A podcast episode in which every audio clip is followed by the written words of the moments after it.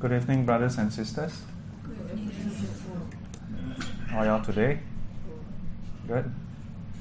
Okay, so it's Thursday again.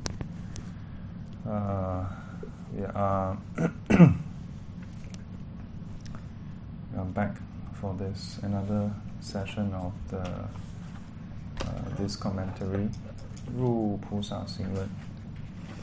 Last week we stopped at verse 5 in chapter 3. Yeah? Chapter 3, verse 5. I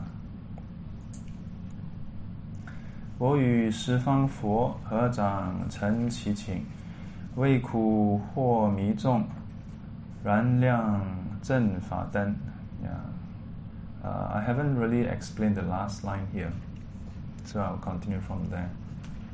So last week I highlighted a bit about the rejoicing part, yeah, 随喜. That is not simply clapping for people, not simply saying, "Oh, good job, yeah, well done," but to actually rejoice and delight in it, and having that thought, let me learn how that is done, and let me likewise do that. Yeah. That's the full extent of rejoicing. So, if we consider our day-to-day, in our day-to-day, it can be seen as, we can also apply that in terms of our daily interaction with others. Yeah, like I have some students and some friends who, and some peers and some seniors whom I've seen how they are able to see good qualities in others. Yeah, they are able to look at a person and either commend or highlight the good qualities of others. Yeah. So for myself, I always tell people that it is a residual effect of my past life. Past life, not as in past life, but past life as in what I used to do. So, as in the consulting field, many times you are brought in to look for problems. Yeah, to identify very quickly in a short time the problem that is affecting the organization or the project. Yeah, so I do find that I can be quite lacking in spotting the strength. But having said that, at that time I thought, actually we do that also. But perhaps it's not a strength of mine. So to rejoice in this case would be to consider, there are those around me who are able to look at other people's good qualities. Yeah. Then let me also emulate that. Let me try to do that also. So we don't have to start thinking, I must immediately, the next day emulate what the Buddha did, yeah, and so on. Yeah. But we can start on a very personal, practical day-to-day qualities that we can see. Yeah. Here, 我与十方佛合掌诚祈请, 为苦惑迷众, 燃亮正法灯. So here, in this case, this verse here is about the beseeching towards the Buddhas in all the 10 directions to request for Dhamma, to request for teaching. Yeah, for what purpose? 为苦惑迷众. Yeah, this 为苦惑迷众. This is really, can I have the controller? Wow, you all are really very. This is a quality that you all have that I don't have. Yeah, that y'all can look at a blue screen. And out of courtesy, and I don't know, y'all can bear with it. Okay, wait. Okay, let me see.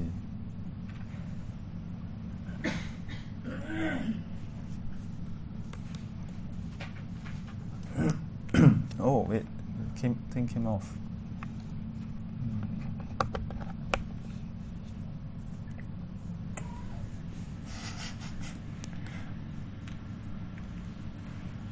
Oh, you all very cute, huh?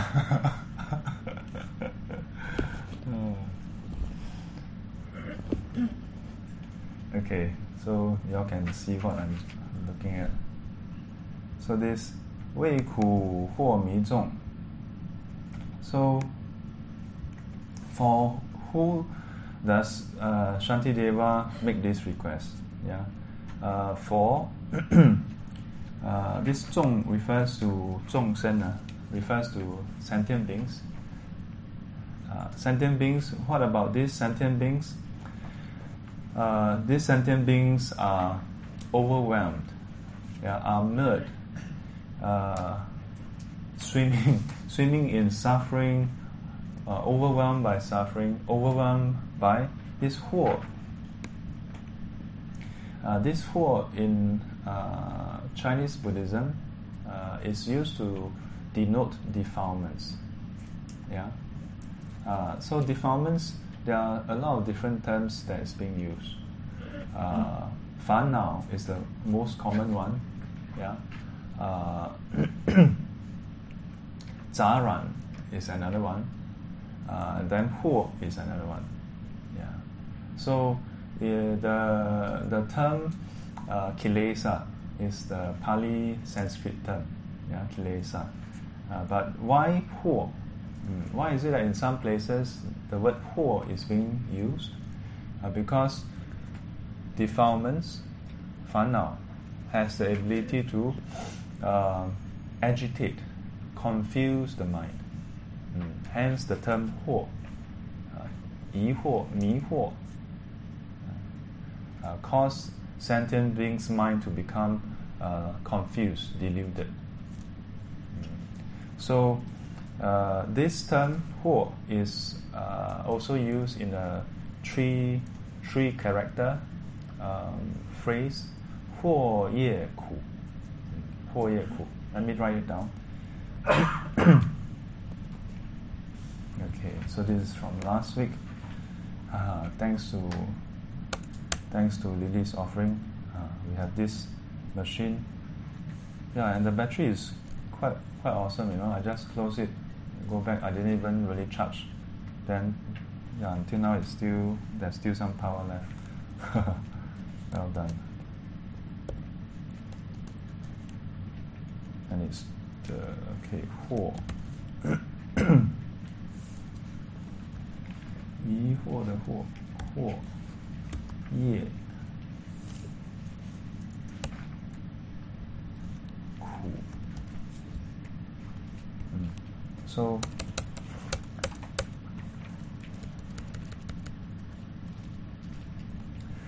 this huo ye ku.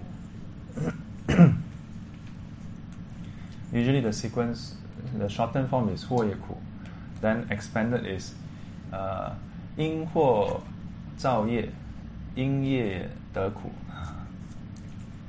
So the meaning is that because of defilements, oops, sorry, this is Chinese character. So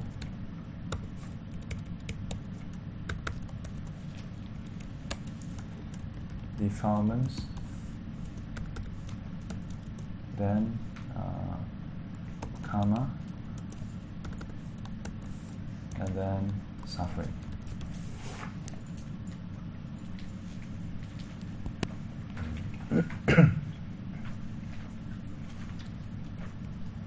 Is it easier if I just put the words next to each other? If I put it this way, is it easier like that? Oh, then you can see clearly what which one is corresponding to which one. Oops.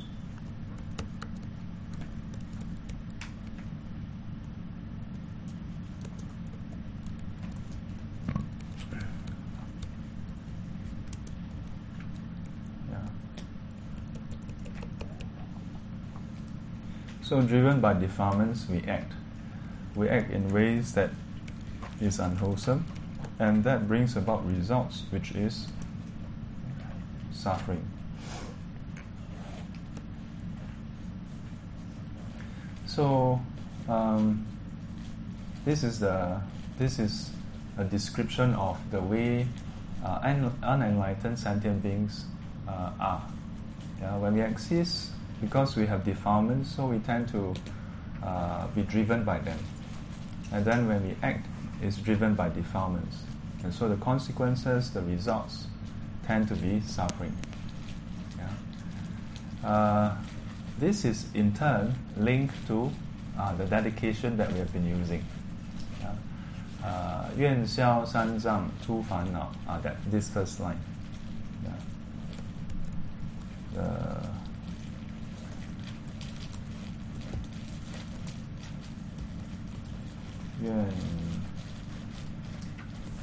This 前提字, should be this. 愿消, is it number 7? 消, yes. No, it's different. 消三障.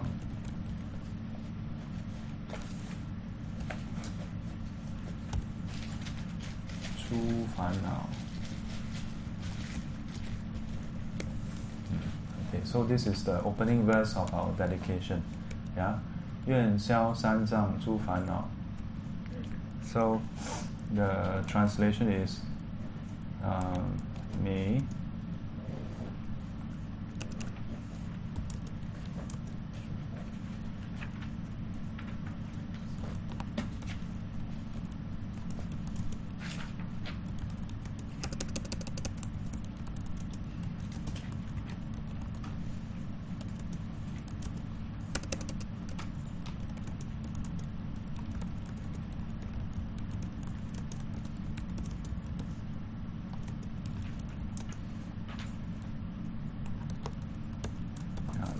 words in bracket with this merit accrued is implicit.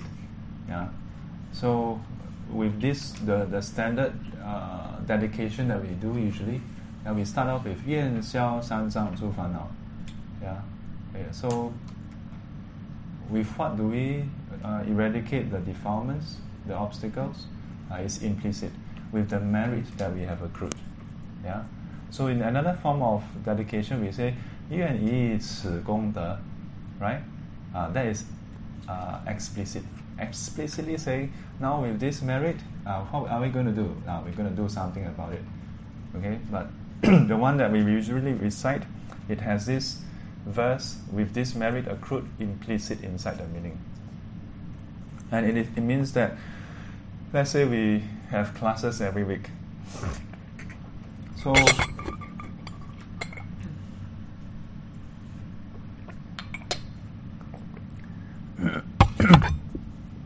when we have classes,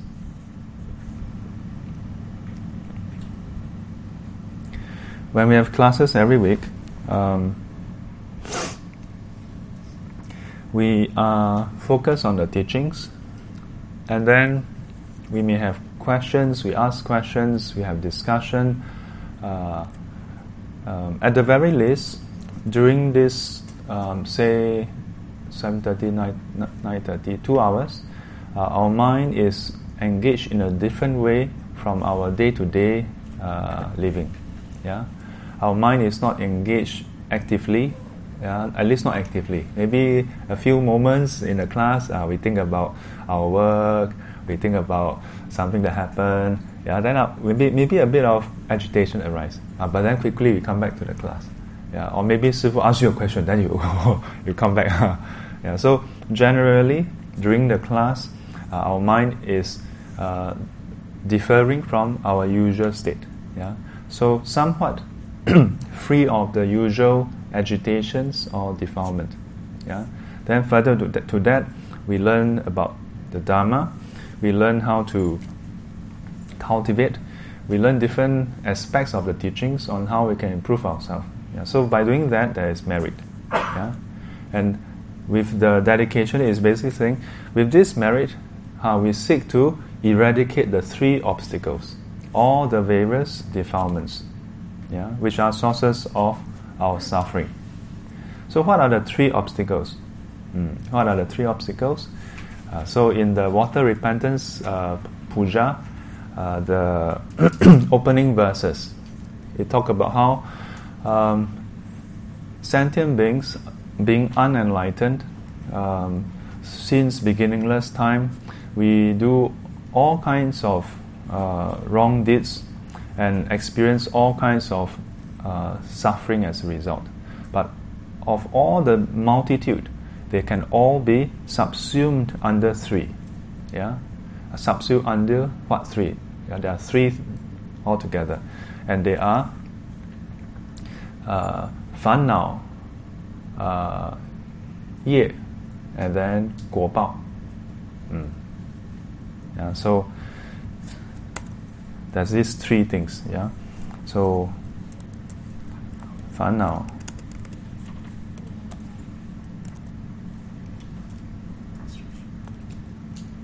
fannao is defilements, then ye, then guo bao.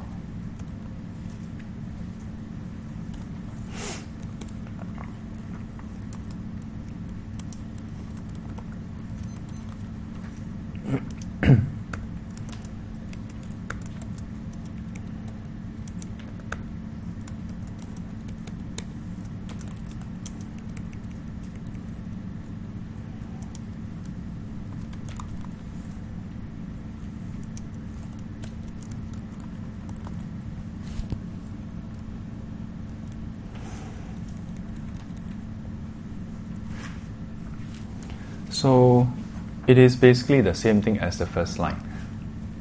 Yeah. They just use different terms. They are actually talking about the same thing. Then in the foreword within this Water Repentance Puja, then it says that these three can prevent individuals from cultivating wholesome Dharma, up to attaining human and heavenly rebirth, up to attaining enlightenment. These three can actually prevent all these wholesome fruits, yeah? Cultivation of these wholesome fruits, up to attaining Buddhahood. Yeah. And hence they are known as obstacles. Obstacles to cultivation of wholesome Dharma up to attaining Buddhahood. Yeah. And when in the past I ever conducted a workshop just on these stanzas. Yeah. Because from there then it says, in that case then how can we remove this? Yu mie san zhang zhe, ying dang he den xing, xian dang qi qing qi zhong. So if one wishes to remove these three obstacles, then one should cultivate what kind of mindset, what kind of mental qualities should one cultivate? Then it says, first you must cultivate 7 kinds of mental qualities. Yeah, and that's just in the preamble, the forward preamble portion. Yeah, then it lists out all the 7 different types. Yeah. Then, so I find that this in the Chinese Mahayana tradition, this emphasis on this sequence is actually very meaningful. Yeah, because it is very suitable for us. This is what we are facing. Yeah. It doesn't. This aspect of the teaching doesn't, talk about some things that is too far away from us. Do we have defilements? Yes, we have defilements. Karma is action. Do we do things sometimes that we regret? Yes, we do. Yeah, do we suffer the consequences? Yes, we do. And so it's very relevant to us. Yeah, I find that this is very relevant to us. And I would also highlight that these three are considered obstacles only for those who want to cultivate. In what way is it evident? So, for example,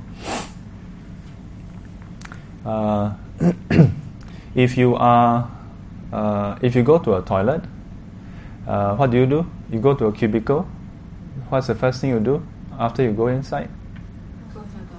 Yes, close the door. Don't immediately do what you want to do. You must close the door. Then after you close the door, what do? Lock the door. Remember to lock the door. Okay? No kidding. This is the correct sequence. Close the door, lock the door. Then after that, you need to undress yourself to go ahead. We don't have to go into details. Now, at that point in time,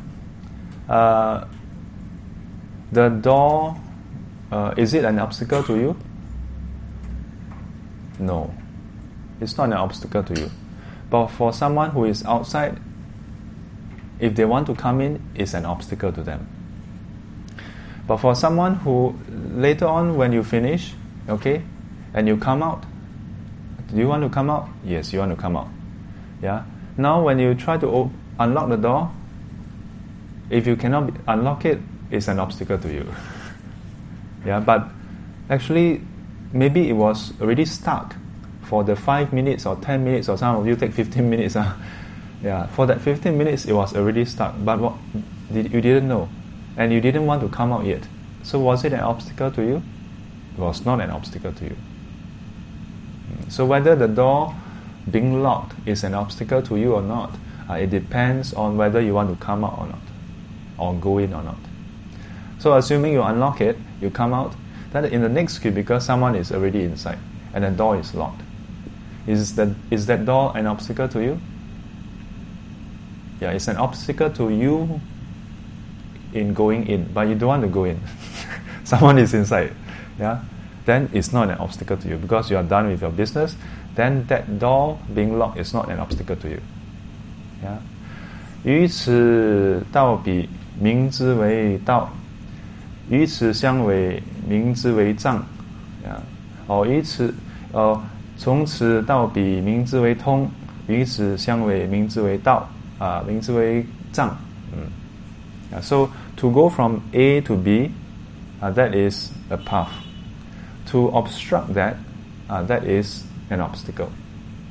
So an obstacle is only with respect to someone who wants to go from A to B. Yeah? Let me draw it up, it will be clearer. So from point A to point B. What do you call this arrow here? You call this, yes, very good. This is the path. Yeah. Now, if over here we have a break, then what happened? This is the obstacle.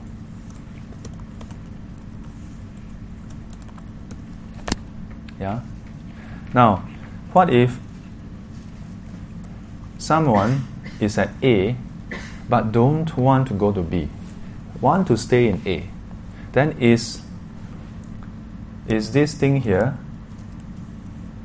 is this thing, the XXX, is it an obstacle? It's not an obstacle. So for those of you, let's say on weekend and you're at home and you don't have to go out, then you watch the news, CTE jam. Is it a gem for you?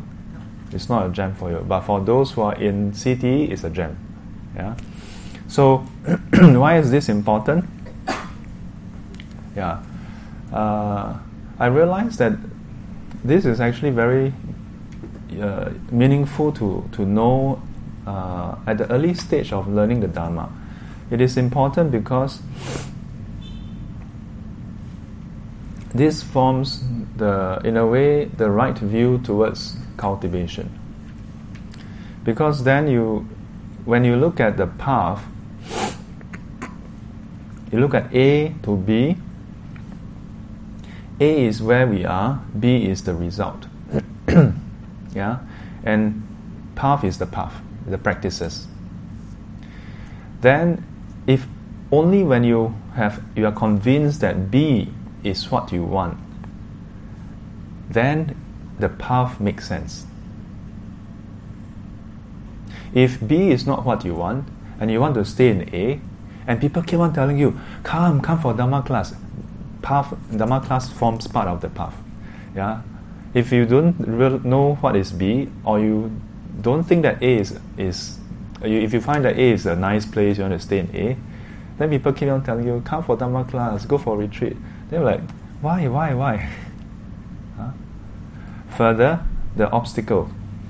Obstacle for in day-to-day life is not an obstacle. For example, this is Thursday. If your friend jio you to go and watch movie on Thursday, on a normal Thursday it's okay. But now you have Dhamma class. Yeah? So if you choose, then it becomes a problem. Do you all see what I'm saying? Yeah. Then if yes? Sickness is an obstacle. Yeah, sickness is an obstacle. Freedom. Huh? Lily, Christina, Chia Ling. 3, 4 down? No, down in the sense sick. Oh. Actually, Christina really fall down because of medication Tuesday. Oh, okay. Wow. Yeah. So, obstacles are also known by another name called Mara. Called Mara. Mara?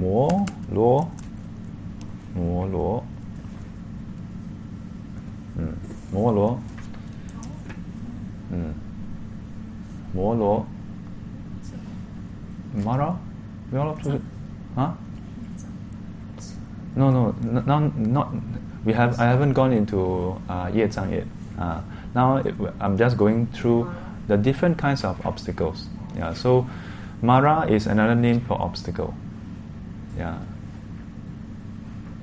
As you all may recall, when the Buddha first attained enlightenment, before he attained enlightenment, who did he meet? Mara. Yeah. So Mara both refers to the heavenly being who tried to stop him, and it also is a name for anything that tries to prevent or becomes an obstacle for those who are seeking spiritual growth. Yeah. Seeking the path. So of course, in terms of Mara, Molo, there's a Tian Mo. Yeah, we say Tian Mo Wai Dao, that actual being who is a heavenly being. Then there's Bing Mo, there's Shi Mo, there's Fan Nao Mo. Yeah.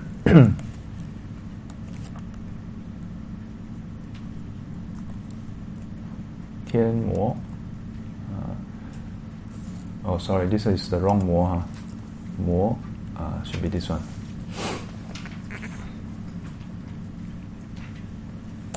Tian Mo.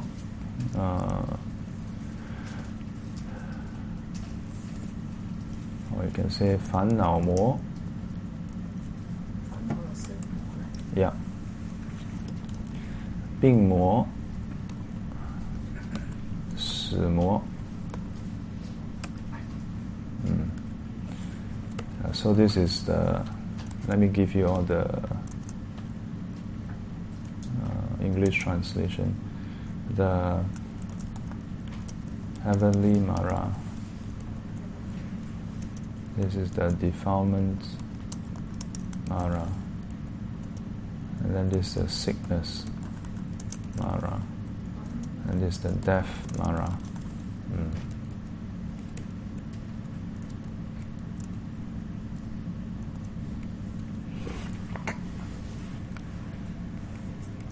So heavenly Mara is a being, and the interesting thing about this being is that some people then translate that as devil. or the demon. But in Buddhism, it's actually very different. This heavenly being is a being who has a lot of merits also, but he delights in sensual pleasure. So whoever delights in sensual pleasure is his friend. But he has in a way good intentions. He thinks is good intentions. So he thinks, hey, how come you all are so stupid? How come you all don't enjoy yourself? Why do you all go for a retreat? Sit there, nothing to do. Come, enjoy yourself.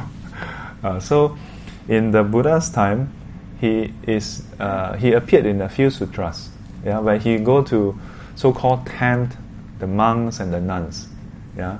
But from his point of view, he just want to say, hey, and from the conversation you can see, very interesting.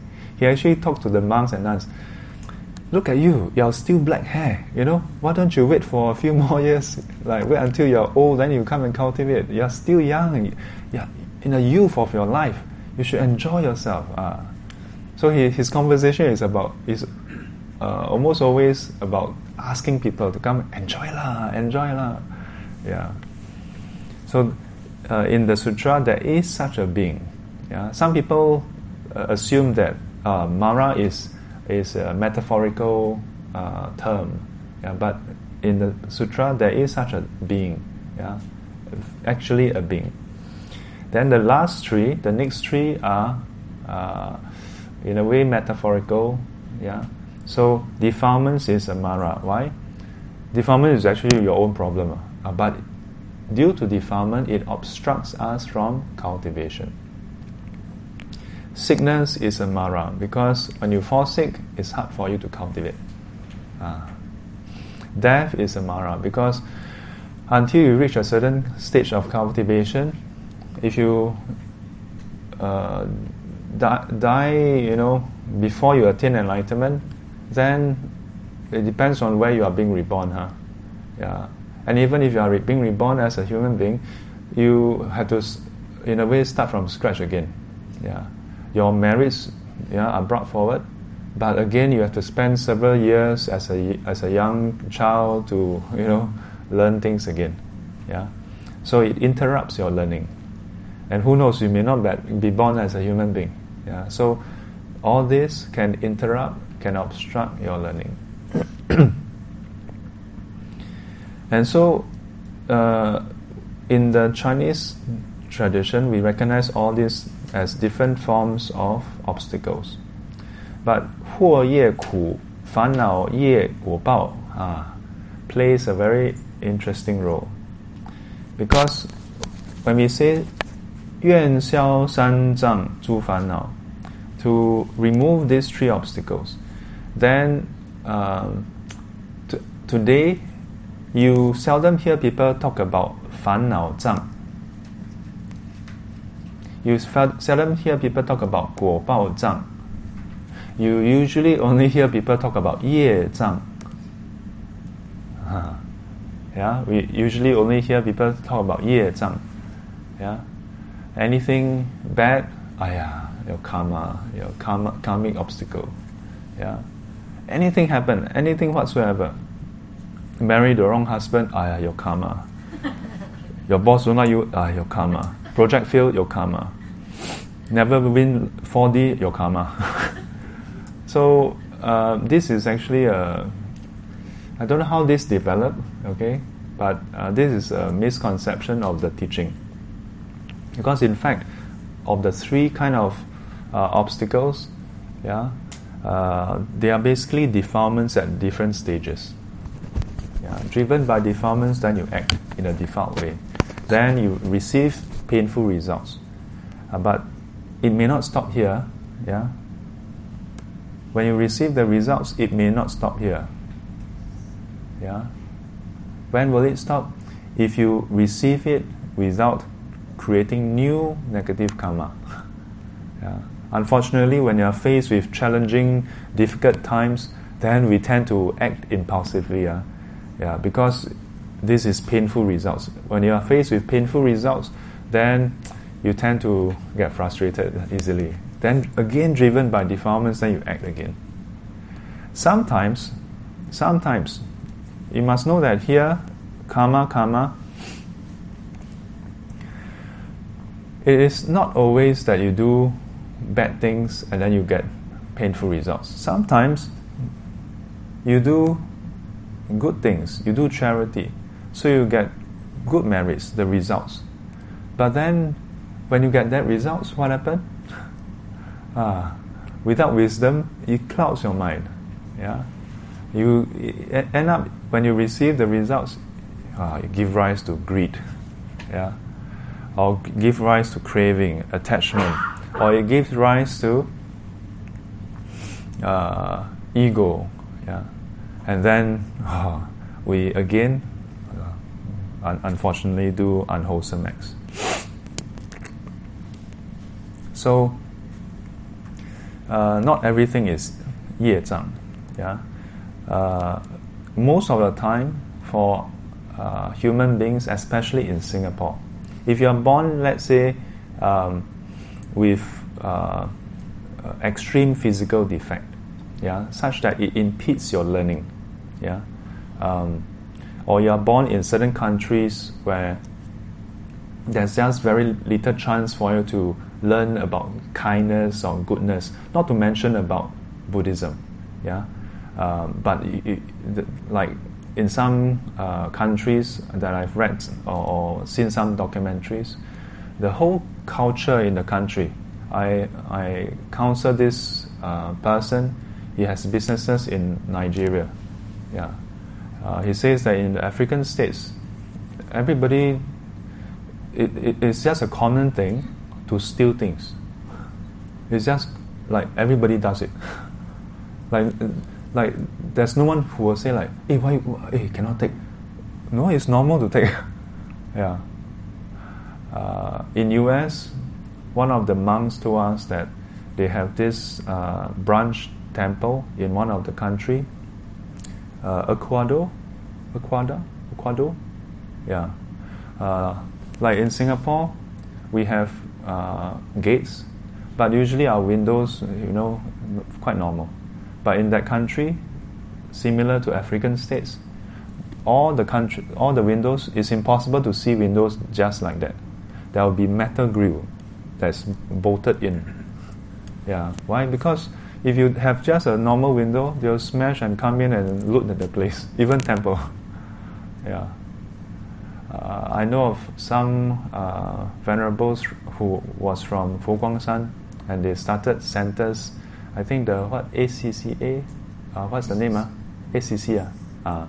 So they share with us about how over the years it become better, at least within the community. But in the initial days, they have to keep on telling them, cannot take back.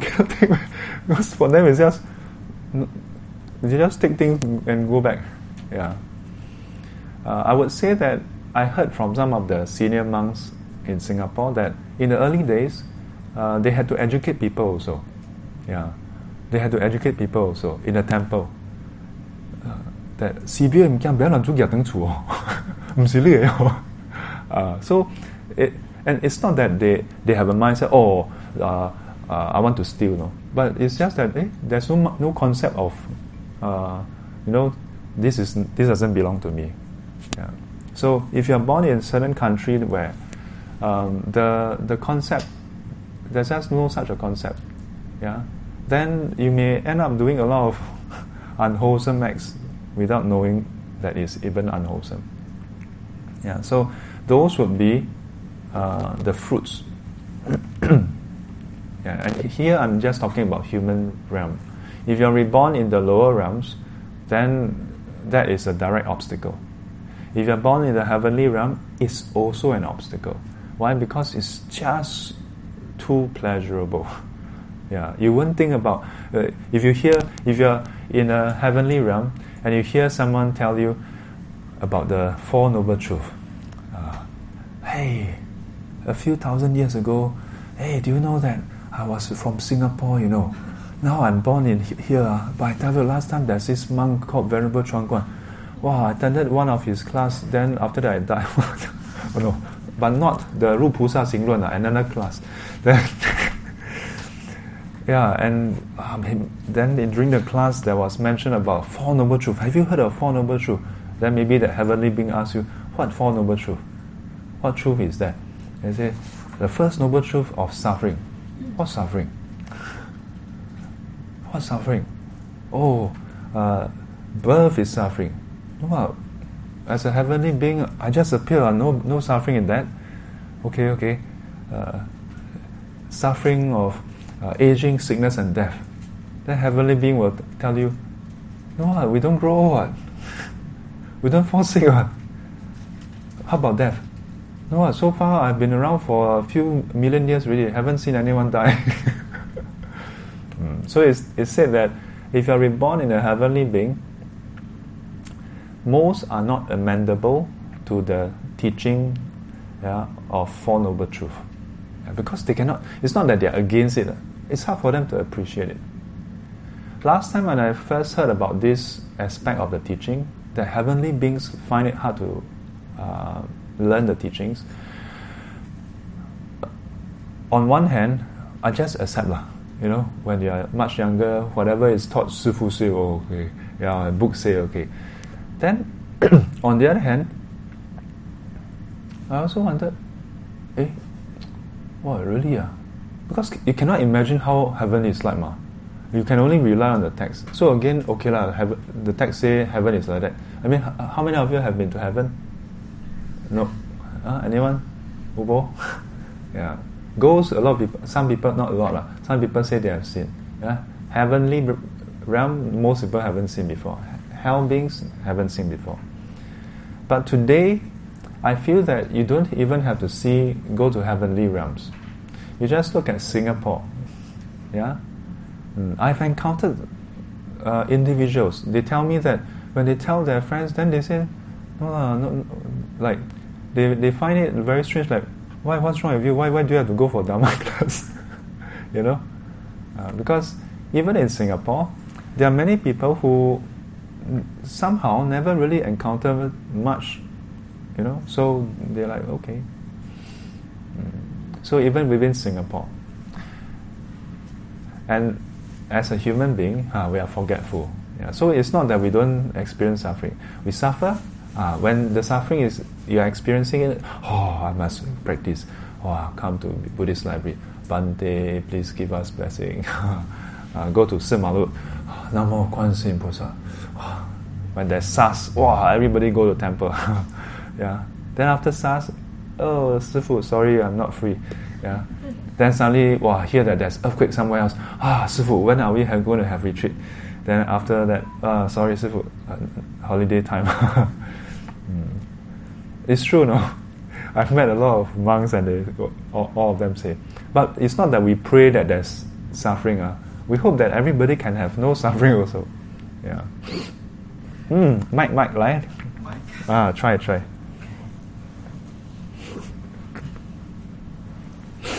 Sifu, I always wonder, can one prevent... yes, okay. Yeah, it works. Don't push it up. Can one prevent oneself from taking rebirth in the heavenly realm? Because, we learn that if you do bad things, then you go down.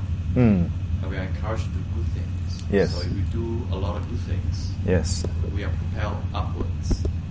And yes. If that is not a good place to go, then how do we know how much good things to do? Yes. So in various sutras, the Buddha actually teaches people how to be born in different places. So if you don't want to be born in heavenly realm, you still do good wholesome deeds, but you make aspiration.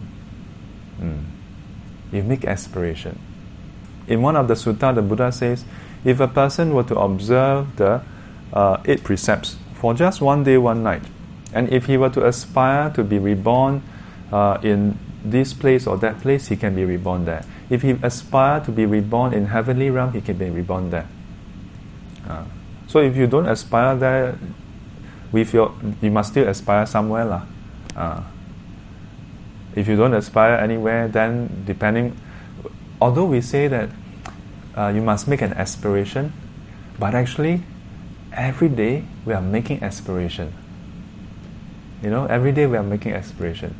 When you come back from work, yeah, and you get back home and you feel hot, you reach out for the aircon. Ah, you're making an aspiration. You want to have cold air. This is not to scare people, but aspiration is basically your intent, what you want, your mind, what is it directed to. Each time you come to the library for various classes, you're making an aspiration. Even if you miss out on the last part, Yuan Xiao San Zhang Zhu Fan Nao, yeah? By making the effort to come to this place, you're making an aspiration towards Dharma. Yeah, so sometimes when you read newspaper, be careful. Otherwise, you see, wow! Oh, then every day you plant a lot of aspiration all over the place. Yeah. So, again, to get back to your question, the way is to aspire to be born in a place that you can learn and practice the Dharma. So, this Fan Nao Ye Guo Bao. Yeah, so Guo Bao I've just briefly covered. Then Fan Nao we all know. So Ye, why am I highlighting this? Because in Buddhism we often hear people say Ye Zhang, Ye Zhang. But many times it's not directly about Ye Zhang. There are a whole variety. The most obvious one is the 5 heinous deeds. 杀父杀母杀罗汉出佛身血破和合身. Yeah? Killing of one's father and mother, killing of an arahant, harming of a Buddha, breaking up of a community that is in harmony. If you do any of these 5, not all 5, do any of these 5, then that action can prevent you from learning Dharma. Purely because of that action. You haven't even got the results, huh? That action itself will prevent you. Yeah. Do you talk about life? Might lie? Very good. You said Safu Samu, right? So past few days you saw on news that Sa Chizi and Sa the 2 children, one is unborn. Then what kind of karma that he will take, the guy? I have 2 parts to my answer. First one, I don't know. Second one, but not Safu Samu ma. So firstly, I must tell you truthfully, I don't know what is the immediate consequences. Yeah, because I haven't reached the stage that I can see people's karmic results. The vipaka I cannot see yet, but I can extrapolate based on case study from the sutra. Those, even though these five is very serious actions that are very heavy karma, so heavy that within this lifespan, after doing any of these 5, the person, no matter how hard the person practice and learn, the person will not have any further progress in the Dharma. Case in point. Not venerable, Prince Ajatasattaru. He killed his own father. Then later on, he ascended to the throne, and in one of the sutta, it describes him visiting the Buddha. Why did he visit the Buddha? He was very unsettled, and then he met the Buddha and then asked the Buddha some questions. The Buddha replied, and after that, he left. And after he left, the Buddha shared with the community that if he had not killed his father, with that exchange, he should have already penetrated into the Dharma. In other words, attained first fruit. But because of his action of killing his father, the penetration is being blocked. The good news among the bad news is, even for him, that exchange and his subsequent learning is planted as seeds. So the karma, the karmic, all this heavy karma, is like when you learn Dhamma, you plant the seeds. But if you do something so heavy, it is like a stone piece that covers it. The seed is still there, but it cannot grow until this stone is being lifted up. When is it lifted up? When you have experienced the full extent of the karma, then you will grow. So it is said that this King Ajatasattaru, after that he will be reborn in Avicii hell, but after that his learning he will progress again. So in Buddhism, no eternal damnation.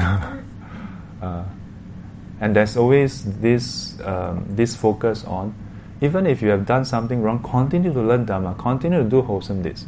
Don't just say, since I did something wrong with you, I just, just give up, then I'll do whatever I want. No, you continue to do your practices. In the case of, how about those who kill others, but not father, mother, or arahant? Yeah? Still bad, huh? Still bad. From the example of Venerable Angulimala, he killed close to 1,000 persons. But he was able to redeem himself when he met the Buddha. Yeah.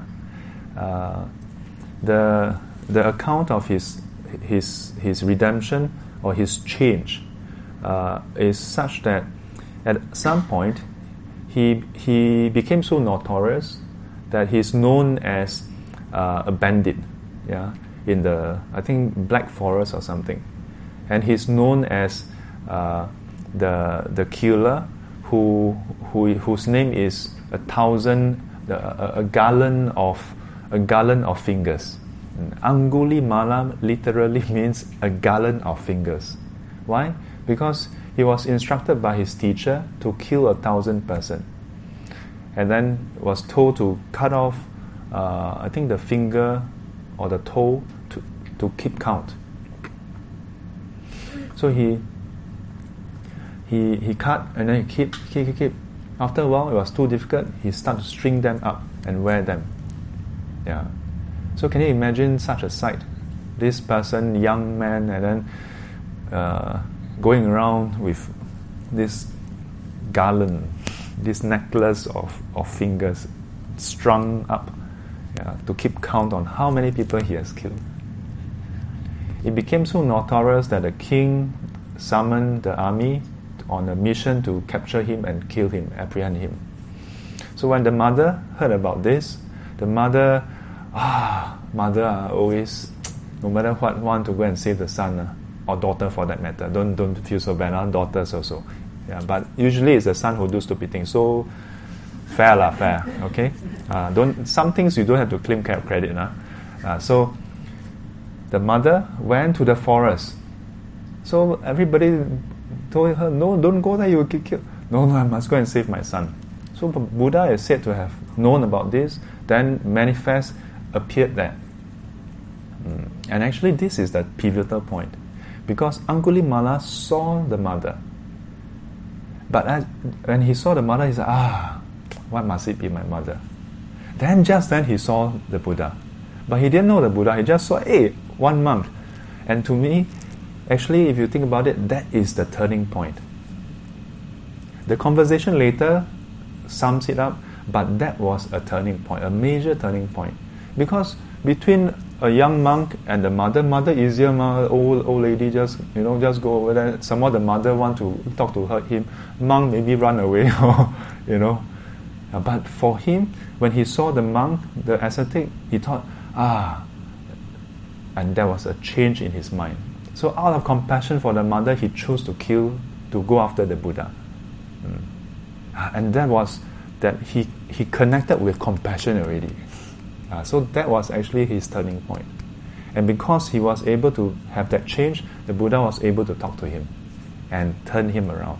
And today we have the 放下屠刀立地成佛. Now the thing is, having said that, How many people can kill others and still not be overwhelmed by the past, this karma? So don't try this one. So karma also can include the 10 evil unwholesome deeds, but it depends on the severity. Okay, so don't. I tend to want to highlight that there is the right and wrong, good and evil, but there's a severity also. Okay, because those who come and attend Dhamma class tend to be people who do self-examination already. So if I were to tell you too strongly, then wow, you end up going crazy with yourself. You know, overcritical, being overcritical of yourself. Then you become immobilized. Yeah. So even for the 10 evil and wholesome deeds, there's a matter of severity. Oh. So now that we have heard what is Fanao Zhang, Ye Zhang, Guo Bao Zhang, do you still think that a lot of people's problem is Ye Zhang? Actually, nothing to do with Ye Zhang for most people. Yeah, most of the time, it is a form of Fanao Zhang. Yeah, obstacle due to their own defilements. I don't like this person. I don't want to do it. I quarrel with this person. I don't want to attend Dhamma class. I'm not happy. I don't want to volunteer. I this, I that, then I there. So most of the time, it's due to defilements. Yeah, due to defilements. Nothing to do with the fruits or due to karma. Yeah. For those who still feel that there's another school of thought about karma, which is that everything is due to the past karma. That's not true. The Buddha don't say that everything is due to past karma. In fact, 45 years of teaching focuses on present life karma. Focuses on present life karma. Yeah, past karma has already been done. What you can do is manage your present life karma. By changing your present life karma, it can affect your future experiences, yeah, and even your present experiences. Oh. Okay? No, okay, like, Mike. The mic is for you, Very good. Yes. Many years of study and reading, I'm today still confused about the workings of karma. Oh, very good. And today, hearing what you're saying, you're even more confused. Yeah, it affirms my confusion. Ah, very good. And karma is one of the most important element of Buddhist teaching. Uh-huh. So sometimes I'm like groping in the dark still. I know. Today is probably not the right time to go so deep into karma because of other things. Just wonder whether there's an opportunity where we can hear from you about in more detail about karma. You said that, for example, if you get a lousy boss over and over again, people say that's their karma. You say that's not true. Not entirely true. Yes. Or if I fall sick over and over again, multiple illness, isn't that ripening of my karma of the past? Then some will say it's not true either, it's just condition. So then what is really the results of that karma? Definitely where you are born would be part of it. So it's always part of it, some of it, little of it, until I don't know how much of it and how much is other things. Yes. Like the various Uttumaya, Vijaya, Umayas. What? Yeah, there are 5 Umayas, right? I can't remember the Sanskrit term. Niyama. The 5 laws. Yeah. And so a bit of this, a bit of that, until I hope to be able to understand better. Okay. But we have a chance in the future. Okay. Come and join us on Sunday. 2 p.m. Sunday 2 p.m. SGC. Yeah. If you come, I will talk about karma.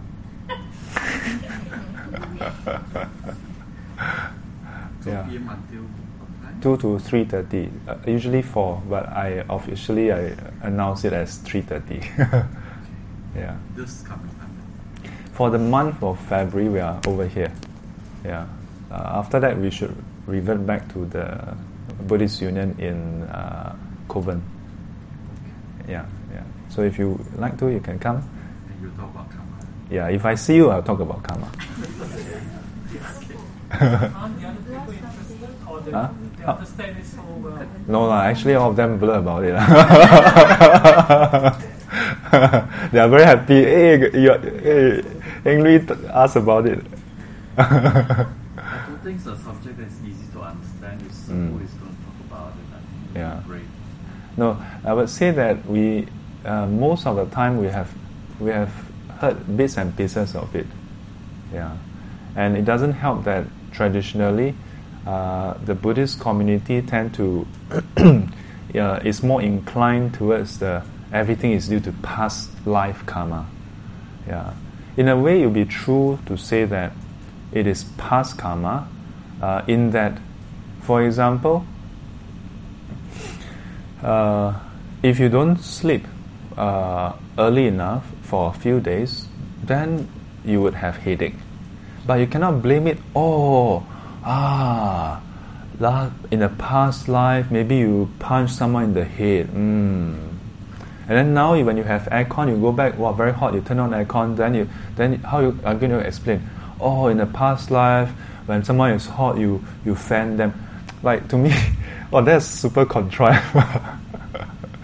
You know, yeah. So, yes, is it past karma? Yeah, in this life. You either your parents work hard, so that's karma, also my action. So you have enough money, you know, install an aircon, or you yourself earn money, install aircon, and then you turn on the aircon. That's karma, also an action. Yeah, but it's not the way we think in a very spiritual, mystical, from past life. Yeah, not everything is directly due to past life. Yeah, so. When I see you on Sunday, huh? Okay. This Sunday, okay. Can. Yeah. Yes. So must tell Louis to change it. Change the announcement. Huh? Never mind lah. We can always talk about the karma. Huh? Yeah. So. We come back to this. 为苦或迷众.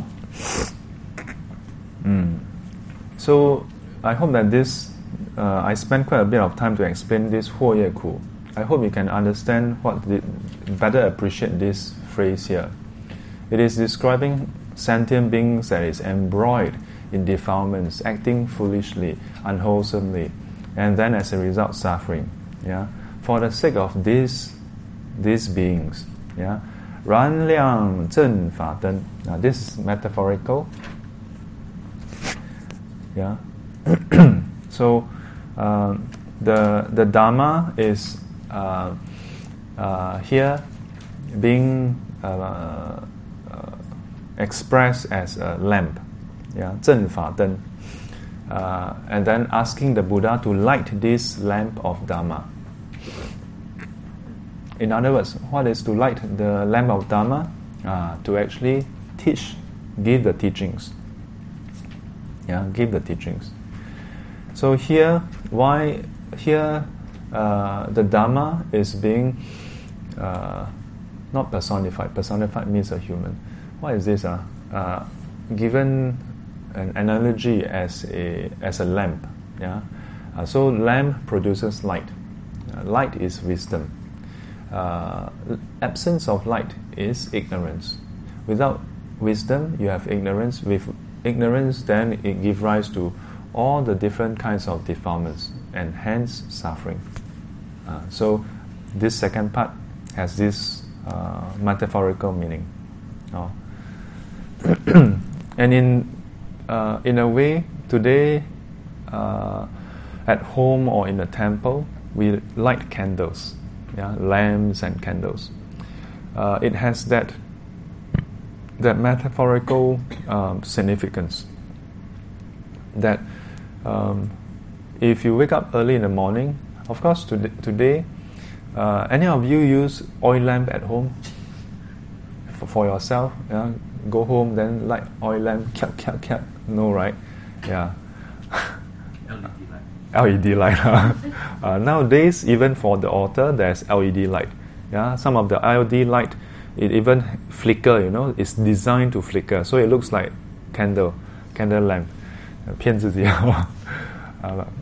But if you just imagine, if you stay in Singapore, it's hard to imagine, because even if you switch off all the light at home, the street lamp is so bright. You know, yeah. And if you stay in the flat with common corridor, the corridor light just so brightly. Now, so just imagine if all the lights are switched off, and now in the dark, you may trip over yourself. Not to mention know that there's danger around. And then in the darkness, you were to light a candle, light a lamp, and with that lamp, you see what is there and what is not there. You see clearly, there's a table here, there's a chair here, then there's a cockroach there, xiaoqiang. Yeah, so then, hey, when you can see, then, you don't have fear. You don't have fear. Yeah. Very natural instinct of a human being. Yeah, so this has that symbolism. No? And up to that with the light, when you light the lamp, not that lighting the lamp, then automatically suddenly you have wisdom. A long time ago, I think I was given this idea, you light the lamp, then you have wisdom. In the Buddha's time, I would say maybe there's a possibility. Why? Because in the Buddha's time, when they light lamp and offer it to the Sangha, it is really a means for people to learn Dharma. When they light lamp and they put it around the Buddha, people can see him in the dark. Yeah, Yan Shuo, one of the, I think Huangping Fashi or one of the venerables explained it this way. He said, Yan Shuo, 要有眼还有说. So you can hear, and then you can see the Buddha, his face, his expression, his gesture. Yeah, and through all that, you have learning. In the forest, not like now. You know, you go to MacRitchie or any forest in Singapore, there's lampposts everywhere. And so in the past, when they offer lamp, it really helped people, guide people to where the Buddha is and actually see the Buddha. To that extent, you are supporting learning of Dharma, but only to that extent. Today, it is more symbolic. Yeah, but so if you light it with the right mindset that, just as I light this lamp and it dispels darkness, may I light the light of wisdom within me through learning the Dharma, reflecting upon it and cultivating. Then may it dispel ignorance, the darkness of ignorance from my life and others. Then it's meaningful. Then it's meaningful. I really appreciate Bhante. If you I don't know whether you all can find one of the puja texts here. Yeah. So over here, they actually have some translation. Yeah. When they do offering, they have the verses. It's very meaningful. So it's not just simply offer like now. Yeah.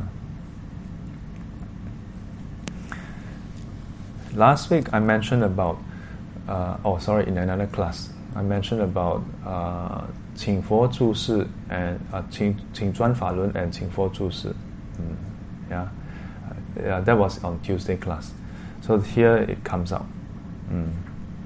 知佛欲涅槃 合掌述其请 注释无量劫 莫疑世间迷. So the first part here is to invite the Buddha to give teachings. Yeah. This parallels truly the Avatamsaka Sutra. Yeah. There's no... I haven't researched that much into this commentary. I don't know whether this Venerable Shantideva, whether he has inspiration when he wrote these verses, whether he had inspiration from the Avatamsaka Sutra. Yeah. But in the Avatamsaka Sutra, there's this set of practices that has similarity with this. Yeah. So, verse 5, inviting the Buddha to give teachings. Yeah. Then verse 6, when the Buddha has intent to enter Parinibbana, so actually requests, yeah, for the Buddha to stay on for as long a time as possible. Yeah. Here, 住世无量劫, wow. Not just for as long as possible, for boundless kalpas. Yeah. Why? 莫以世间迷. Yeah, so not to that's the meaning of to leave behind. Don't leave behind the deluded in this world. Yeah. Because if the Buddha passed into Parinibbana, then left behind all those who are not enlightened. Yeah. So this phrase, these two parallels Samantabhadra's practices. Yeah, 普贤十大愿, yeah, 请佛住世, 请转法轮, 跟请佛住世, yeah, these two.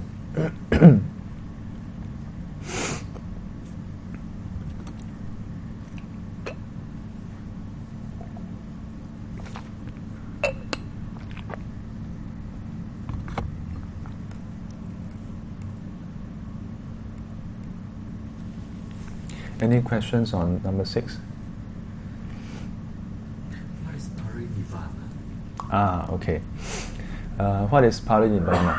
So, Nibbana is the ending of defilements, ending of suffering. So, when a person attained to Arahanthood, then we say he attained Nibbana. So, from that point onward, he is known as an Arahant. And until one day, he passed away. When he passed away, then what happened? Just like anybody else, the body is said to die. Then over time it will decompose. But usually in the Buddhist tradition, they'll go through cremation. Yeah. The difference between an Arahant and unenlightened being is that for the Arahant, the Arahant do not have attachment or clinging or craving for existence, and as a result do not perpetuate the cycle that is driven by craving and attachment, and so-called enter into Parinibbana, yeah, complete Nibbana, yeah, completely cross over to the other shore. When he attained Arahanthood, he do not experience any more mental suffering, but physical suffering, physical pain rather. Physical pain, yes, can still experience physical pain. In the suttas, it is recorded that the Arahants, and even the Buddha, sometimes experience stomach upset, yeah, discomfort from that. The Buddha ever had headache. Ever had felt unwell, yeah? So much so that he asked one of the disciples to recite certain texts to him. Yeah, then focusing on the recitation, his the illness abated. Yeah, so we call a person who has attained an Arahanthood that he attained Nibbana with residue. 有余于涅槃, with residue. Meaning, what is the residue? The five aggregates. And because of these five aggregates, he still experiences the physical pain. Yeah. And of course, the distinction is, for an unenlightened being, when you experience physical pain, then we're not happy. But for the enlightened one, even when they experience severe physical pain, the mind remains calm without agitation. Now, after such a person, the Arahant, enter into Parinibbana, then even these five aggregates is relinquished. Then they enter into what we call remainderless Nibbana, or Nibbana with no residue. Wu-yu Nibbana.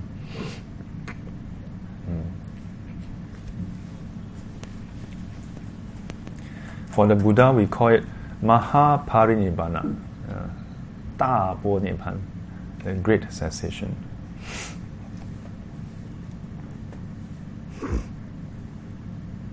Ru shi zhu guan xing, suo ji yi qie san, yi bi yuan xiao chu, you qing yi qie ku.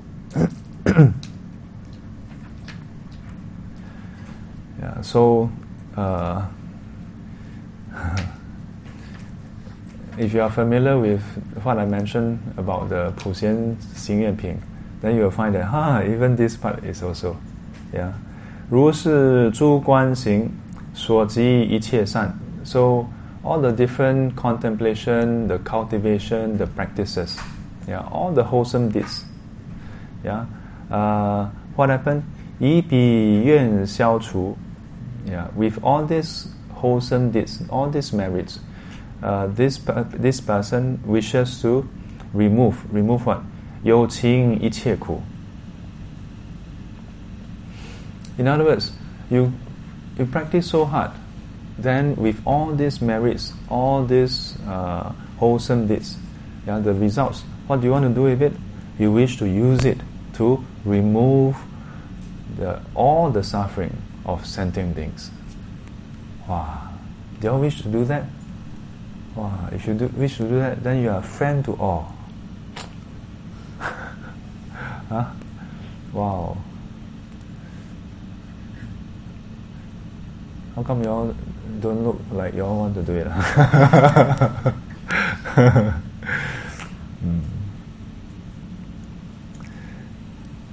think it's very difficult beyond. Yeah, it's not easy. Yeah. So remember, right at the start we talked about two levels of bodhicitta, yeah, intent and practice.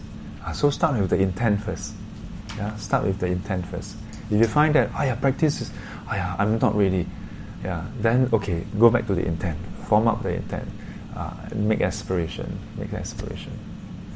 That's because this is Tibetan commentary. I will share with you a bit more about the Tibetan practices. There's this Tibetan practice called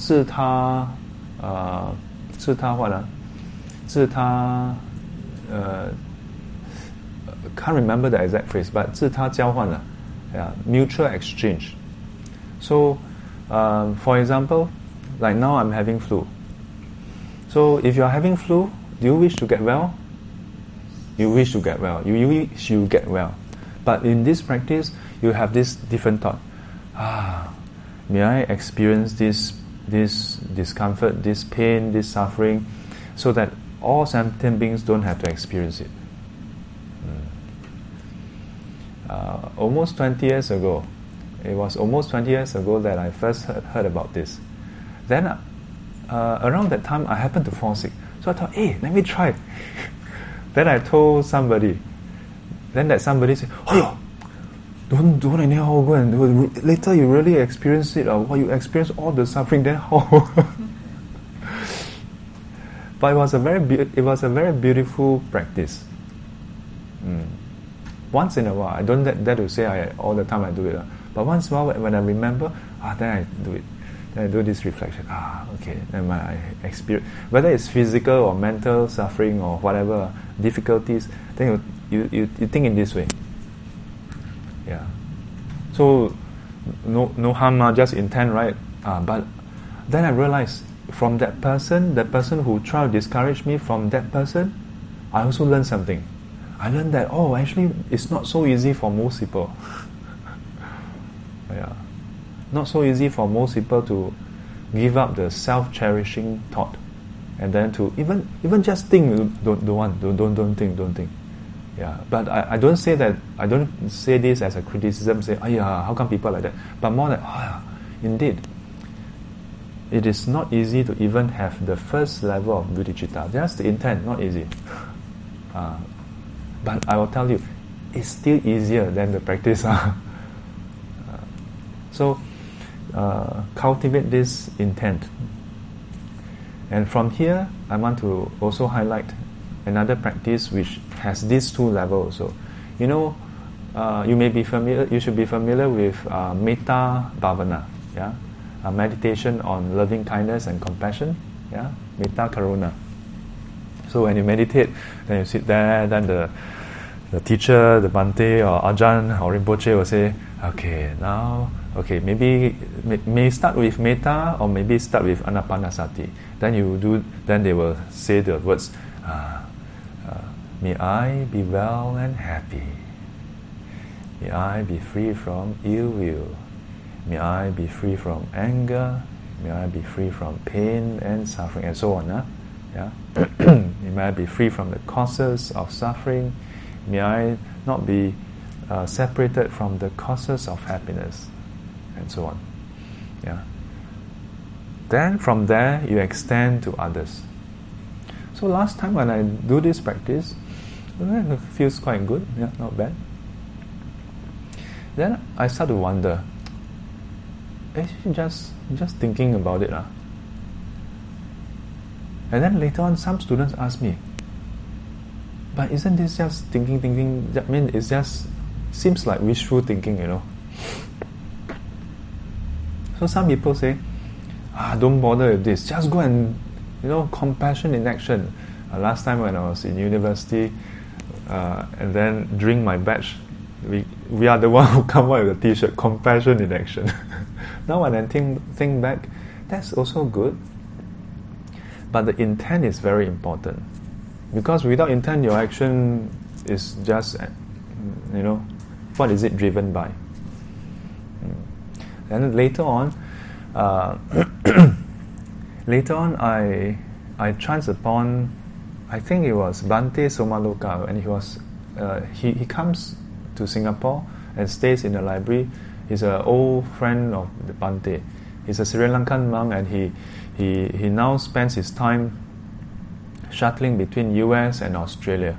Yeah, he does counseling for those inmates on death row. Yeah. So I think once he talked about this cultivation of metta, and he shares about how we may think, it's just thought, They say, no, don't think that it's just thought. Yeah. Building up that initial intent, this kindness, compassion, loving kindness and compassion, is very important. Very important.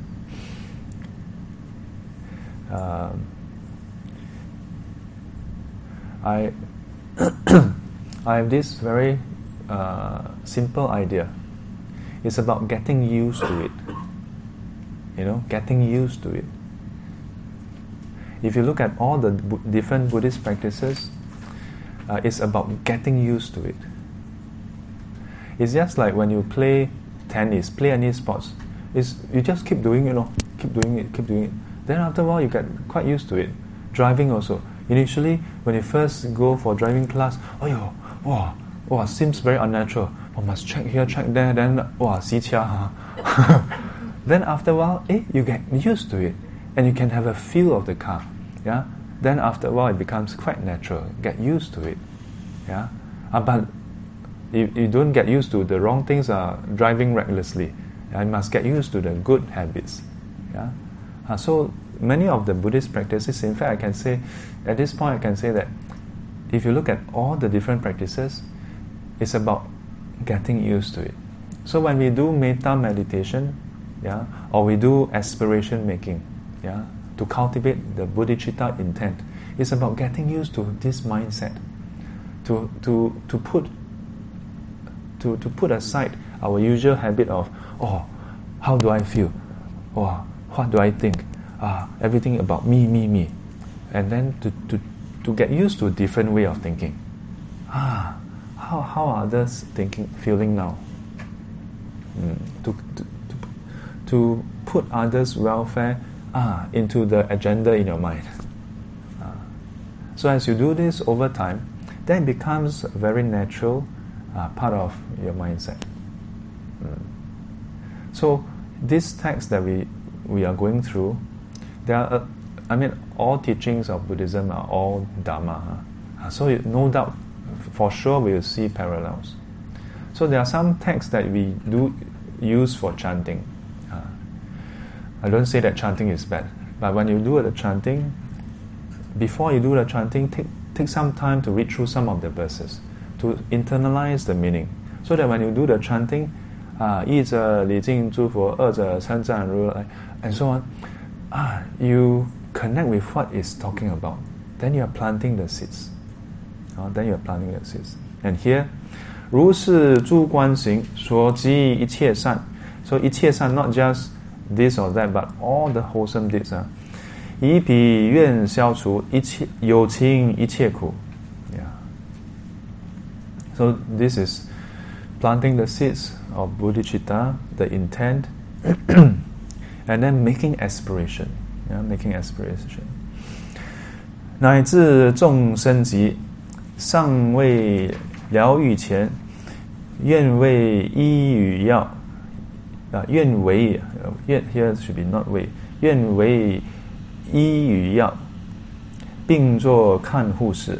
Yeah, so earlier part talk about all the suffering of sentient beings. Then here, 乃至众生极. So even the sickness of sentient beings, 尚未疗愈前. So before they are cured, what do you want to do? 愿为医与药. Yeah, you are willing to be both the doctor for them, and even be the medicine for them. How to be medicine for them?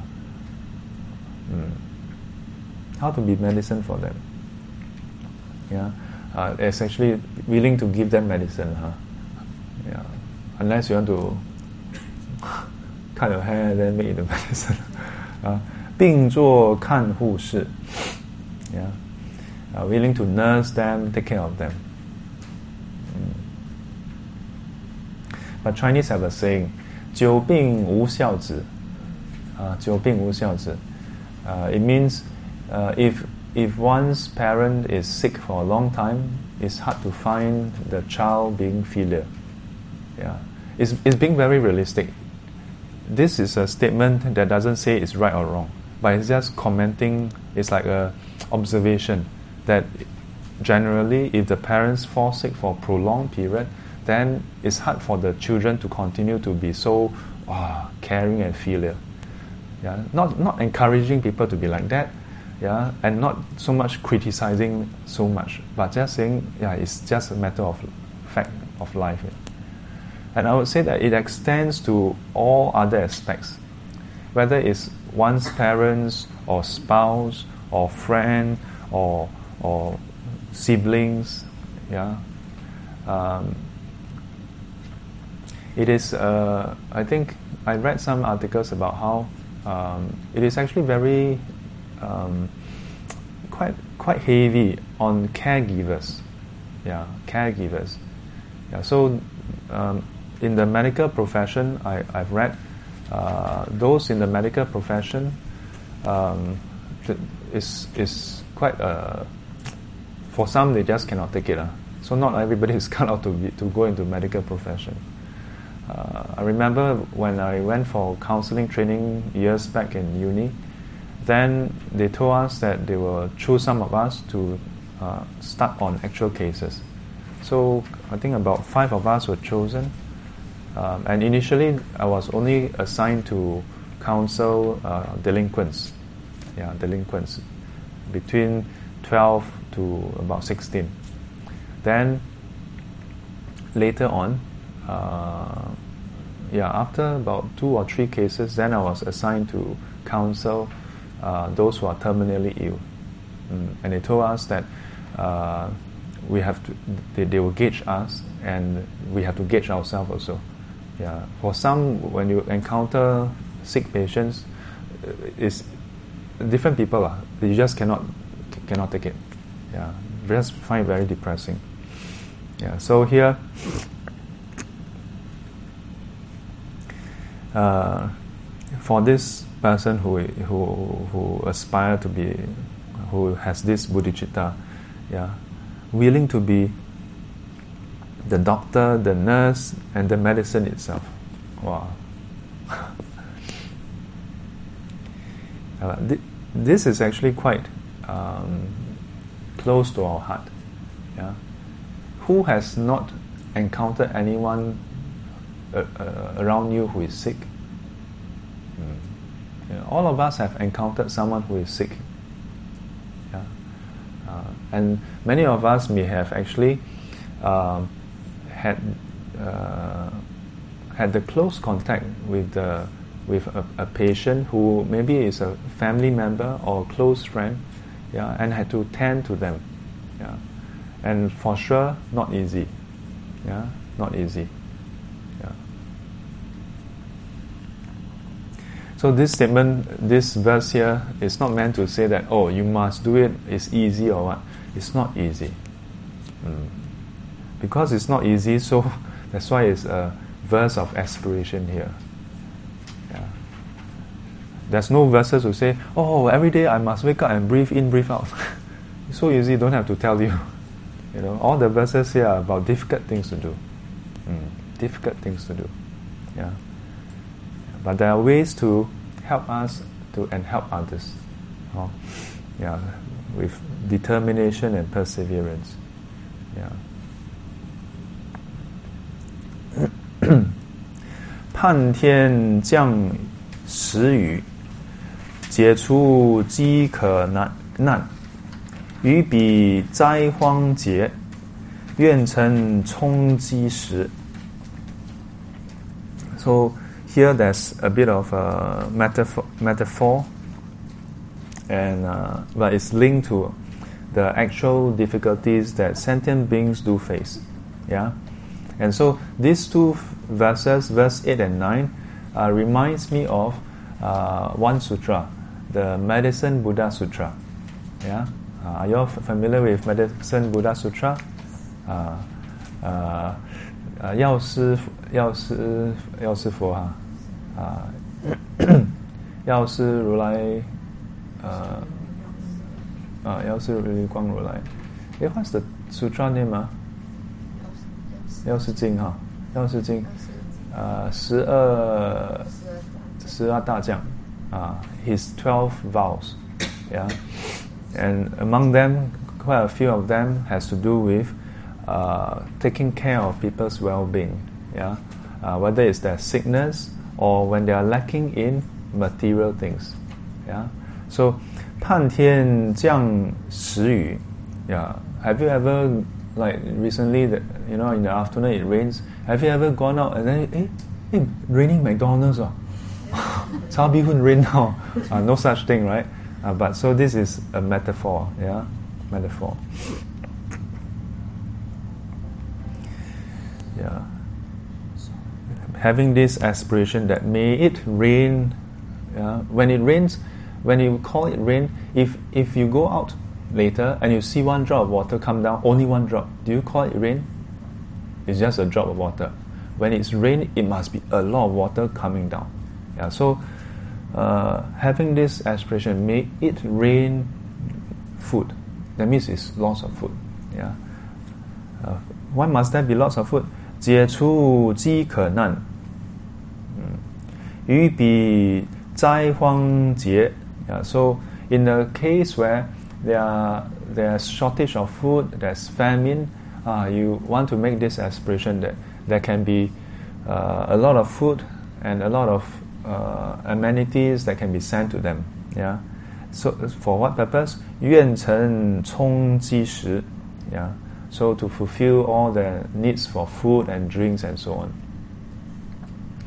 I just saw a short documentary about how it talked about how hunger in the whole world has actually been reduced by, like, I don't know, 50%. Yeah. So we usually kind of like get stuck with the last piece of news we heard. Yeah, and many of the documentaries 10, 20 years ago talk about how many people are still in hunger and so on. But actually a lot of this have been solved. More still needs to be done, but a lot has been solved already. Yeah. Now the trouble for many countries is a sense of insufficiency. Yeah. A sense of insufficiency. In the past, when people say that they are poor or they are in need, it is because they don't have a roof, they don't have a house, they don't have food. Yeah. Singapore, we have the first world problem. Can the country give us some more rebate or whatever, so that we can go for GST rebate, give us a few more, then we can go for our holiday, yeah, then we can use it to upgrade our phone, iPhone 7. Yeah. Now that is the problem. Yeah. I was having a very interesting conversation with someone this morning. Yeah. He was sharing with me about how he is intending to go into to start a small business to sell ice cream. Yeah, to sell ice cream. So he go around with his wife to do some market study, you know. Yeah. Then one of the observation is, in the past, some of the hawker center were like sold off, yeah, as a 20-year lease. So those who buy over the whole place, they can sublet. And when they sublet, they will not sublet for a few $100s. Each stall is $5,000. $5,000 here, $5,000 there. One coffee shop. Then he told me a lot of some of this background. Not that Sifu is going to open coffee shop, don't worry. But he says, one coffee shop, how much is it worth? Now it is worth $10 million. And he says, why 10 million? Then after that, each stall is $5,000. Yeah, per month, not per year. $5,000 per month. So he says, over the years, the government actually observed this, so they try to stop it. So those where the lease has come to an end, they take it back, and then now they rebuild the whole place, and they lease the individual shops, yeah, stalls directly to those tenants, yeah, and with the stipulation that the owner must be there to sell things. Yeah, you cannot sublet.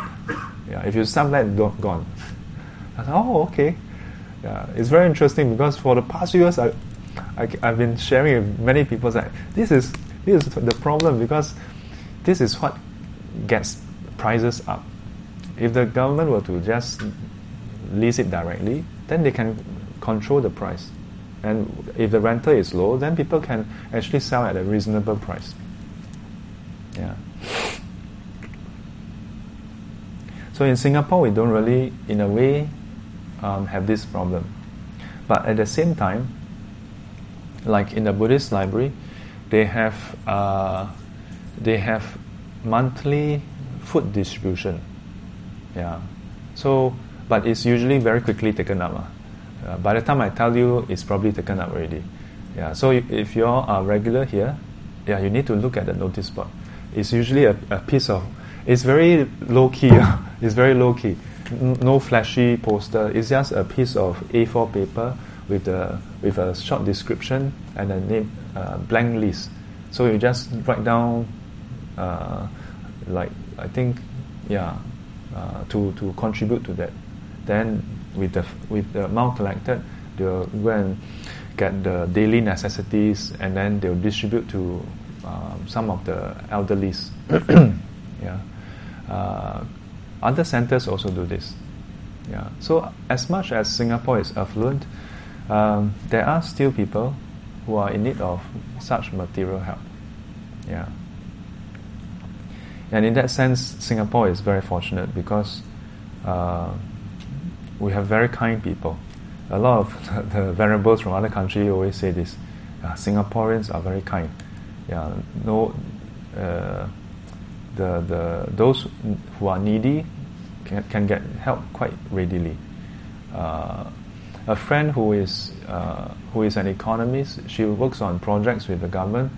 There was once I told her, with some ang pao, I may want to donate to some of the schools, the other Buddhist schools, to support them. Then she looked at me, she said, "Don't have to lah." Then I'm like, "Why?" She said, "Because the students in these schools, primary school, secondary school, there's at least for any student in any kind of conditions, there's at least like 3 different funds that they can apply for already. Yeah, that will cover everything that they need." So, oh, okay. Singapore, amazing, huh? Yeah. But of course, sometimes, somehow the students don't know, huh? Yeah. But it's there. So,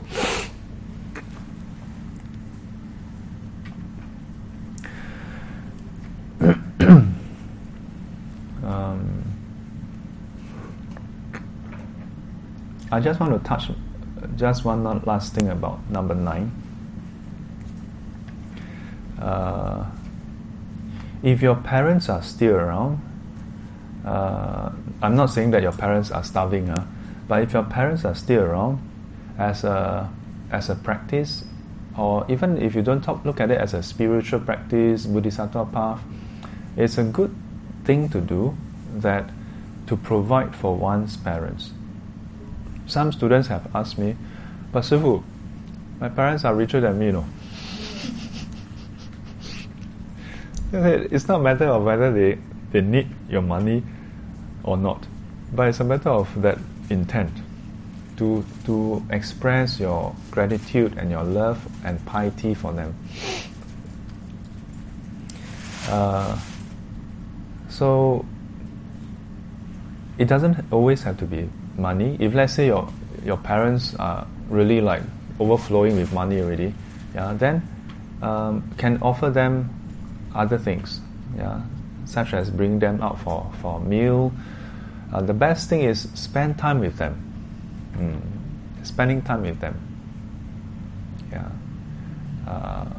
I used to go to these other centers where the average age is about 50, 60s average. So there are some who are older. Yeah.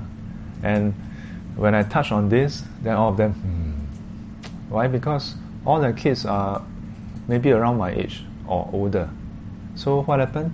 When the kids grow up, settle down, have their family, then even before settling down, if the kids are successful, then not much time spent with them.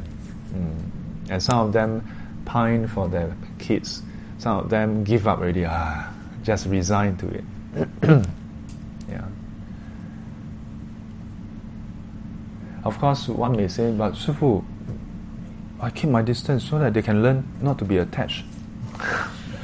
No, non-attachment is not to be learned in this way. Yeah. Spending time with one's parents. Then, on the other hand, some students ask me, "How can I bring my parents to learn the Dharma?" Well, first thing, don't be so eager to teach them Dharma. Spend time with them first. If you cannot even spend time with them, you want to teach them Dharma, wait long. The same goes for our children. Some parents, they have a kind intention. They want to expose their children to the Dharma. They bring them to the Dharma class. They bring them to the temple. Yeah. But outside, other than that, they don't spend enough time with them. I don't really subscribe to the quality time thing. Time is time. Yeah, you cannot say, hey, Ba, I spend 1 hour quality time with you. Okay, 1 hour quality time. So I don't have to see you for 3 more weeks. No such thing. You know, building up our relationship, it needs time. You cannot say quality time 1 hour, not enough. Yeah. So I have to spend that time. Yeah, I have to spend it. If you spend that time with that person, then you can get to know the person. Then you can really know what the person needs. Yeah, can really understand that person. Yeah, spending time with that person. But of course, I'm not saying that. I'm not here to measure and say, hey, you must spend 2 hours. You must spend 3 hours. Each of us have our own commitment and availability of time. Time is a scarce resource. It just keeps going away. Yeah, and you cannot recoup it. Everything else can be recouped. Time cannot be recouped. I must remember that. 为及贫困者，愿成无尽藏，愿诸知身物，悉现彼等前。 So, from sickness to food and drinks to material, yeah. Oh, this really reminds me. This really parallels the Medicine Buddha Sutra. Yeah, so, for those who are poor, who is lacking in material things, then 愿成无尽藏. Yeah, you wish to be the treasure that has no bounds. Yeah, imagine a cave with treasure that has no end. 愿诸知身物，悉现彼。 Yeah, and then to wish for all this 知身物, 知具, that means it includes all kinds of material things, amenities. If you look at the sutra or the Vinaya, then they go down into very specific description, yeah, including houses, beddings, all the saplang things that you use. Yeah, all those included inside. Yeah. 西现彼等前, yeah, to manifest in front of them, to appear in front of them.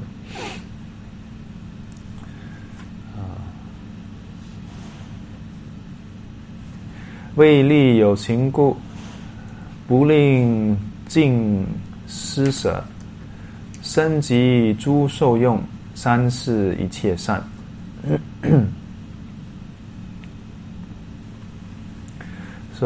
in order to benefit all sentient beings, yeah, 为利有情故. 不令, this ling is to be stingy. So, 不令尽施舍. So, you give generously, yeah, without any tinge of stinginess. What do you give? 身及诸受用, even your body and all the things that we use, including 三世一切善, the 三世, including all the wholesome deeds that we do in the 3 time periods. What are the 3 time periods? 三世, 过去世, 未来世, 现在世, yeah? Past, future, and the present. Yeah. In modern times, modern literature, we usually say past, present, future. Yeah. But in the sutra, it's usually past, future, and then present. Yeah. But it's referring to all times. Okay. Yeah. So this is the mindset, huh? Wow. Don't know whether it's getting easier or more difficult. Yeah, but this is that direction, yeah, bodhicitta direction. That in order to benefit sentient beings, that you should give without stinginess. Yeah? Even your body, all the things we use, and all the good that we have done from the past to the present to the future. Mm.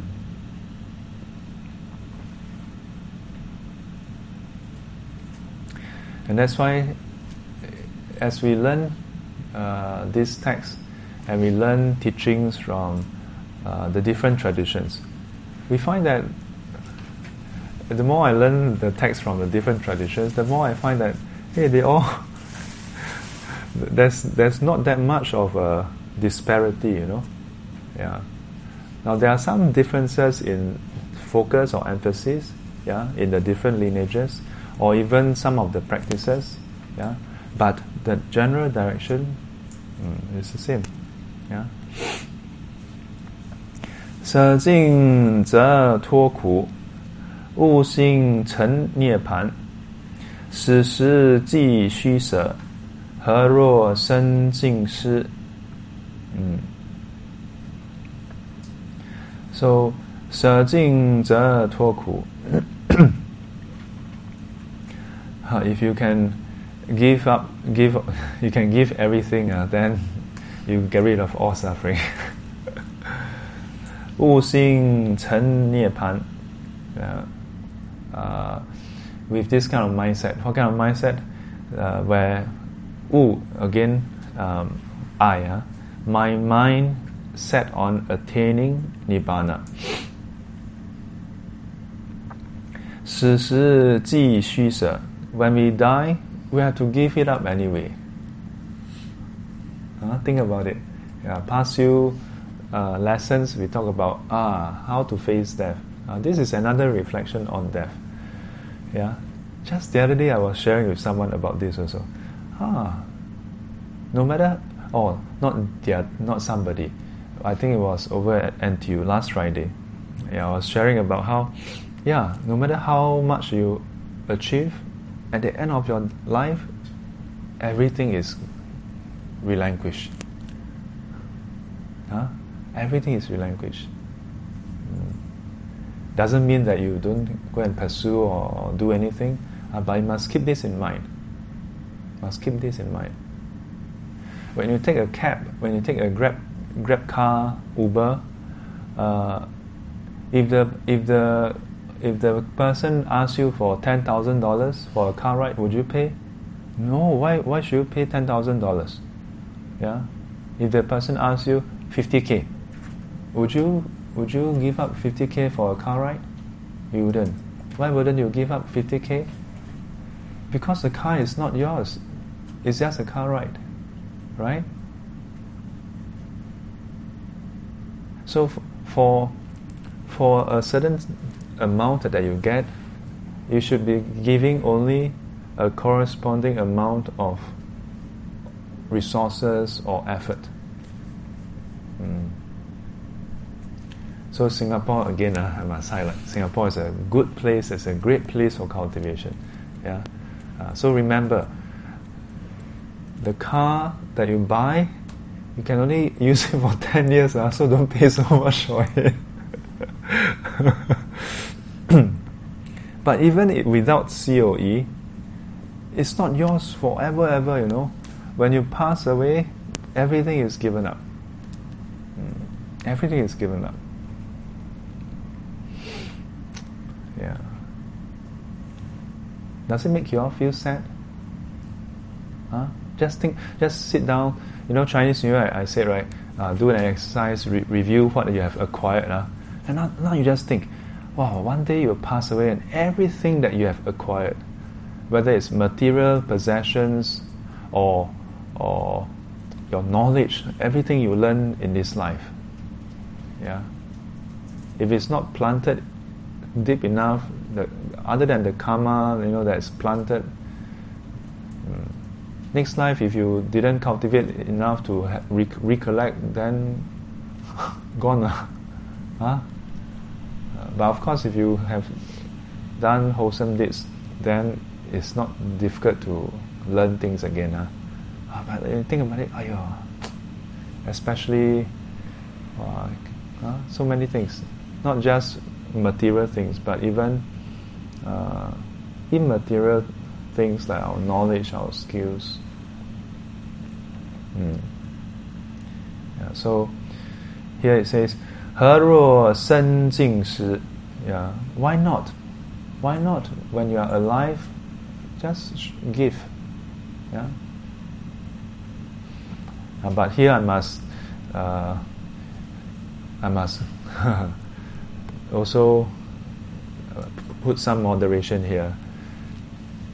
Don't, because of this class, go back and then the next day go to HDB, sell off your whole house, sell off everything, then go and donate to charity, then next week come here, and then you kind of complain to me and say, Sifu, you got me into trouble, you know.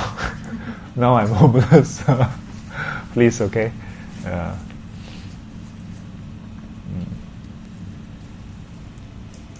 Yesterday, time's up now. Already 9:30 plus. Is it 9:30 plus already? 9:30 plus, huh? I just want to share with you all one last thing. Do you all have dreams at night? Sometimes, huh? There's a saying in Buddhism that those who are cultivators don't have dreams. So I must not be a very good cultivator because I have a lot of dreams.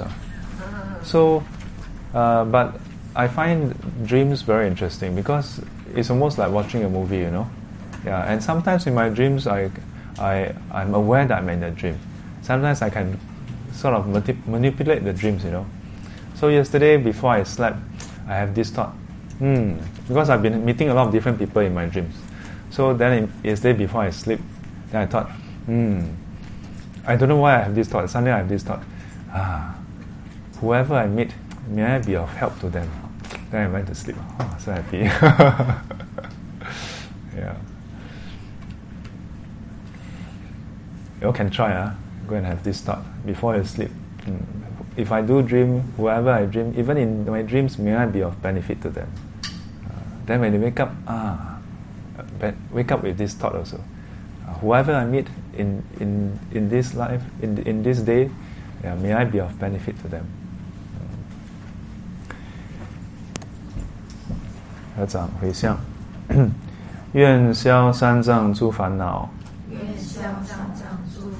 愿得智慧真明了 不愿罪障悉消除 世世常行菩萨道 阿弥陀佛 起立